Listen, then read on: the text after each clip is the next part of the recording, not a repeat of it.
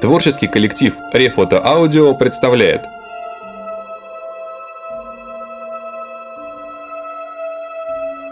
Здравствуйте, мальчики и девочки! С вами Константин Рожков. Присаживайтесь на наши удобные креслица, и я расскажу вам сказочку. В одной черной-черной комнате сидят два черных-черных человека. И один черный-черный человек говорит другому черному-черному человеку. Никогда больше не буду самостоятельно картриджи заправлять. А-а-а. Сегодня мы с вами послушаем страшные сказки. Двадцать лет назад, когда лагерь «Дружба» только построили, у центральных ворот поставили две скульптуры. Каменных барабанщицу и гарниста. Однажды в гарниста ночью ударила молния и разрушила его. Барабанщица стала тосковать по своему другу гарнисту. С тех самых пор она ходит по лагерю и ищет похожего мальчика. А если найдет похожего, то превратит его в камень и поставит его рядом с собой и будет с ним охранять вход. А если попадется не тот мальчик, то она поймает его и вырвет сердце. Многие, многие страшилки заканчиваются фразами «Отдай мое сердце, вырвало сердце» потому что люди не могут жить без сердца. Сегодня мы говорим о таком детском фольклоре, как страшилки, а точнее городские страшилки. О всяких кикиморах, бабах ягах и прочей нечисти мы поговорим потом. А сейчас поздние советские страшилки, ну и уже российские. Давным-давно да не было интернета. И по радио передавали передачу «Пионерская зорька».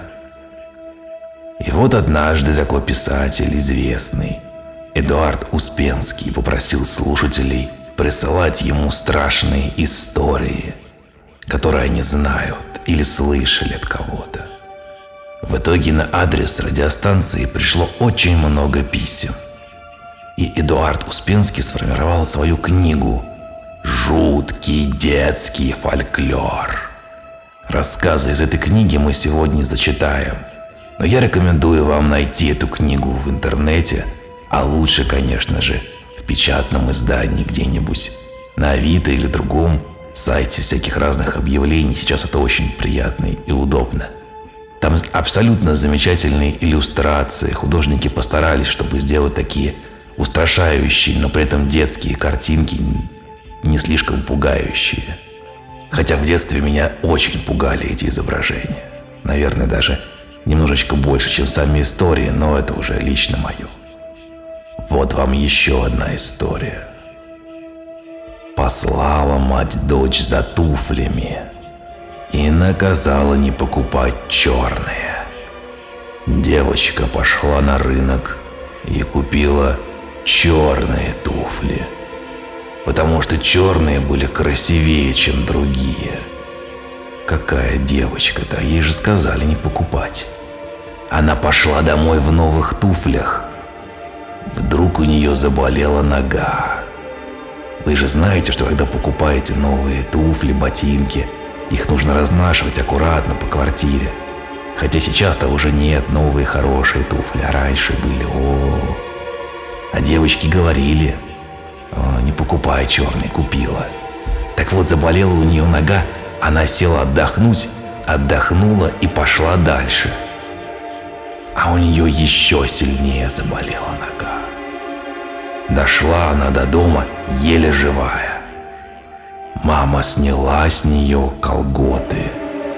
А у девочки была нога вся гнилая.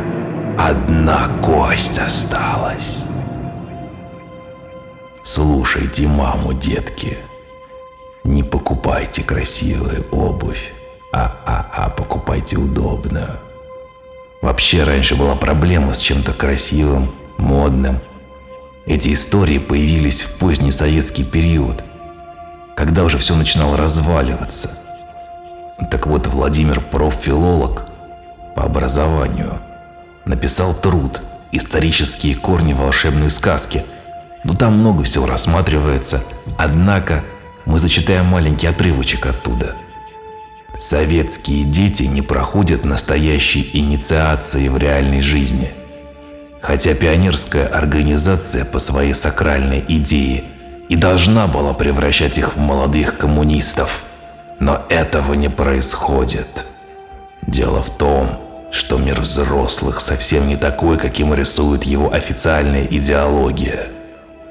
Из-за этого явного диссонанса ближайшие родственники на поверку оказываются нечистью. Родная мать ходит в синее пятно, как на работу, чтобы сосать там кровь. А отец работает на производстве, которое оказывается гигантской мясорубкой, превращающей малышню в фарш для пирожков. Вызывают тревогу и средства массовой информации, которые непрерывно сообщают только о том, что гроб на колесиках уже близко и страшный конец неминуем. В рассказах мир взрослых – это хмурый, чужой, тревожный мир. Жизнь в Советском Союзе обязывает их к постоянной занятости и решению бытовых проблем. В этот мир детей пускают нехотя. Им не говорят все правды. И от того крупицы реальности обрастают сотни пугающих образов. По сути, образы эти сводятся к одному – во взрослом мире нет ничего, кроме урбанистической смерти. Многие детские страшилки построены на системе запретов, нарушение которых оборачивается картинами ада. Да, таких адских картин в этих рассказах предостаточно. Социальные и экономические проблемы у взрослых по-своему отражаются в этих рассказах. Быть-то, в общем-то, был не сахар тогда – и появляются детские интерпретации и отражения. Как касается это в частности красивых и дефицитных, недоступных для многих вещей. Будь то красивая кукла, красивое черное пианино. Куклы в этих рассказах едят детей, а в пианинах живет всякая нечисть. Жуткий советский быт отражается в черных шторах, синих, красных, черных пятнах на стенах или на полу, сломанные пианино, сломанные вещи. Всякие разные предметы начинают жить своей хищной жизнью. А иногда в историях просто отражено непонимание взрослыми детей. Они почему-то считают, что дети собираются их обмануть. Вот вам одна такая история взрослая. Может быть, вы в следующий раз прислушаетесь к своему ребенку. В одной семье девочка увлекалась музыкой. И на день рождения родители купили девочке черное пианино. Красивое черное пианино. Собрались гости и попросили девочку сыграть. Когда девочка начала играть, она почувствовала страшную боль и недомогание. Но родители решили, что она отлынивает – и заставили ее играть весь вечер. На утро девочка не смогла встать со своей постели. Она таяла прямо на глазах. Через несколько дней на пальцах у нее появились синие пятна. Родители решили разобрать пианино, ну наконец-то эти родители о чем-то подумали. Сняли крышку, а там сидела страшная старуха-ведьма, которая пила кровь у того, кто играл на этом пианино. Заметьте, что в этих историях персонажи являются обезличенными, архетипичными. Один мальчик, одна девочка, одна семья. Такое обезличивание заставляет каждого слушателя отождествлять себя с героями рассказа. Ребенок начинает думать, что история касается его самого, его семьи. Возможно, она случилась с соседями, с которыми сталкивается каждый день. Или случится. Но это как повезет. Сам Эдуард Успенский, кажется, ужасался пришедшей ему корреспонденции. И во многих рассказах мы можем встретить иронические его комментарии или примечания, которые играют роль отшучивания, чтобы смягчить мрачные рассказы. Но такой способ не слишком помогает. В распадающейся империи дети передают друг другу тревожные сообщения в лагерях, во дворах, на дачах. О том, что инициация невозможна, будущего нет.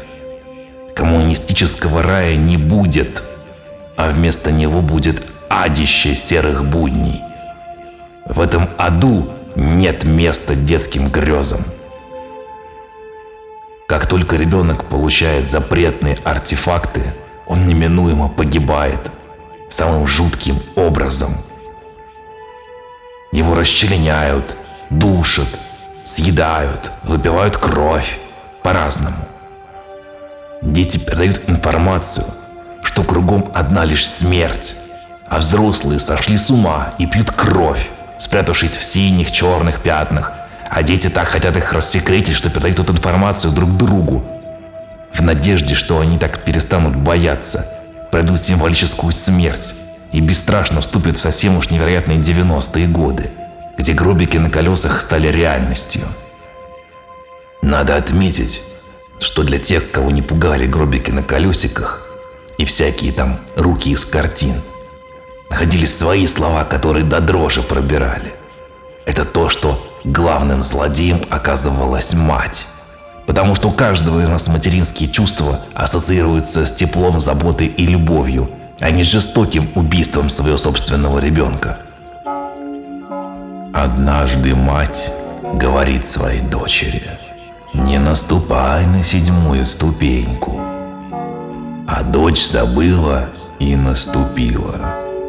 Она провалилась в подвал. В нем она увидела бутылку с кровью – Девочка потихоньку выбралась из подвала. На следующий день она снова забыла. Снова провалилась в подвал и увидела две бутылки с кровью. На третий день она снова провалилась и увидела три бутылки с кровью. И вдруг к девочке подошла ее мать и сказала – Почему ты ослушалась меня и задушила свою дочь? Страшно, правда? А вот сказочка для тех, кто любит оставлять книги на ночь раскрытыми. Одной девочке на день рождения подарили книгу про чертей, ведьм и мертвецов. Она читала ее до самого вечера. Вечером она легла спать и оставила книгу открытой. Ночью она проснулась и вдруг слышит «Девочка, закрой книгу!» Девочка подбежала к книге и видит Все, кто нарисованы в ней, оживают. Она быстро захлопнула книгу а утром сожгла. Какая хорошая девочка. Вот вам еще одна история, которая повествует о том, что нельзя обижать своих младших сестер. Почему? Сейчас узнаете. В одном-втором классе детей учила Зинаида Семеновна Ягина. Никто не знал, что эта учительница на самом деле была злой ведьмой. У нее была железная шея, и она всегда носила высокие воротнички. Однажды один мальчик потерял ручку. Все ребята побежали на перемену, а он полез искать ее под парту. Учительница его не заметила. Она опустила воротник, достала из стола какую-то банку с жидкостью, сняла шею и стала что-то внутри смазывать. Голова ее тем временем отделилась от тела. И вдруг она увидела мальчика. Он сидел под партой и смотрел на ведьму и ее голову. Руки быстро поставили шею на место. Учительница застегнула воротничок и сказала, «А ну, вылезай из-под парты и подойди ко мне». Мальчик со страхом подошел. Она говорит, «То, что ты здесь увидел, никому не говори. А сегодня ночью в полночь приходи на кладбище. Я тебя буду искать». Мальчик пришел домой невеселый, а у него было четыре сестры – Рассказал он все старшей сестре и спросил, где ему спрятаться на кладбище. «Ты оденься», — сказала она во все коричневое, «залезь на дерево и сиди там. Ствол коричневый, и ты коричневый. Вот тебя и не заметят». Пришел он на кладбище пораньше, залез на дерево и притаился. В полночь приходит ведьма и говорит, «Мертвецы, встаньте из гробов! Скелеты, появитесь из-под земли! Прах, вылети из могил!» вылезли покойники, некоторые были еще целые, но лицо, живот, руки во многих местах сгнили, и на них было страшно смотреть. Появились скелеты, одни большие, другие маленькие. Кости у них звенели и трещали – но больше всего было непонятных существ. Какие-то черные тени или серый туман. «Найдите мне его!» Закричала ведьма скрипучим голосом. «Ищите, ищите его! Он где-то здесь!» Искали, искали его, не нашли. Вот пропели где-то первые петухи, и покойники сгинули. На следующий день вторая сестра посоветовала ему одеться во все зеленое и снова залезть на дерево. Повторилось то же, что и в первую ночь.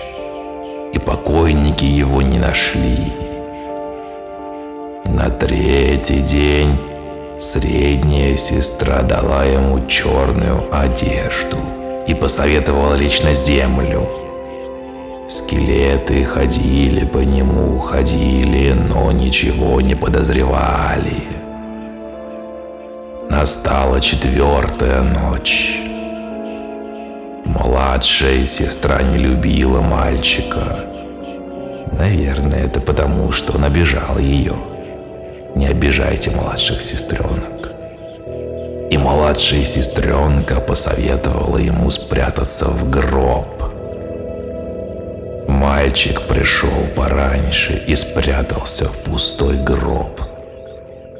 Вот появилась ведьма и говорит. Мертвецы, встаньте из гробов. Скелеты, появитесь из-под земли. Прах, вылети из могил. Встали все, только один гроб стоит. Подошла к нему ведьма, открыла крышку и увидела мальчика. «А, вот ты где!» Бросилась на него ведьма и задушила. Потом она отрезала у него шею и забрала себе, а свою железную вставила мальчику. Хотя зачем ему она уже? Ха-ха-ха-ха, мертвые не кусаются. Капитан Флинт. В книге еще очень много страшных и интересных историй. А что у нас сейчас? Сейчас мир просвещенных техномагов. Он порождает новые интерпретации старых историй. Давайте же узнаем про современный гроб на колесиках с сайта страшилка.ком. Был первый день весенних каникул. Девочка осталась дома одна. Мама ушла на работу, а девочка стала развлекаться, играть в куклы, смотреть телевизор, мазаться маминой косметикой. Ай-яй-яй, какая девочка, снова берет чужие вещи. Вдруг показали какое-то кладбище. Ворота кладбища открылись, и из них выкатывается гроб. Такой красивый, черный, блестящий гроб. Что интересно, он выкатился без всякой посторонней помощи. И тут чей-то голос в телевизоре сказал «Девочка, а девочка, Гроб на колесиках ищет твою улицу. Скоро он найдет ее. Девочка испугалась, выключила телевизор. Она решила спрятаться. Убежала на кухню, залезла под стол, вся сжалась, чтобы ее не было видно. А тут радио сообщает –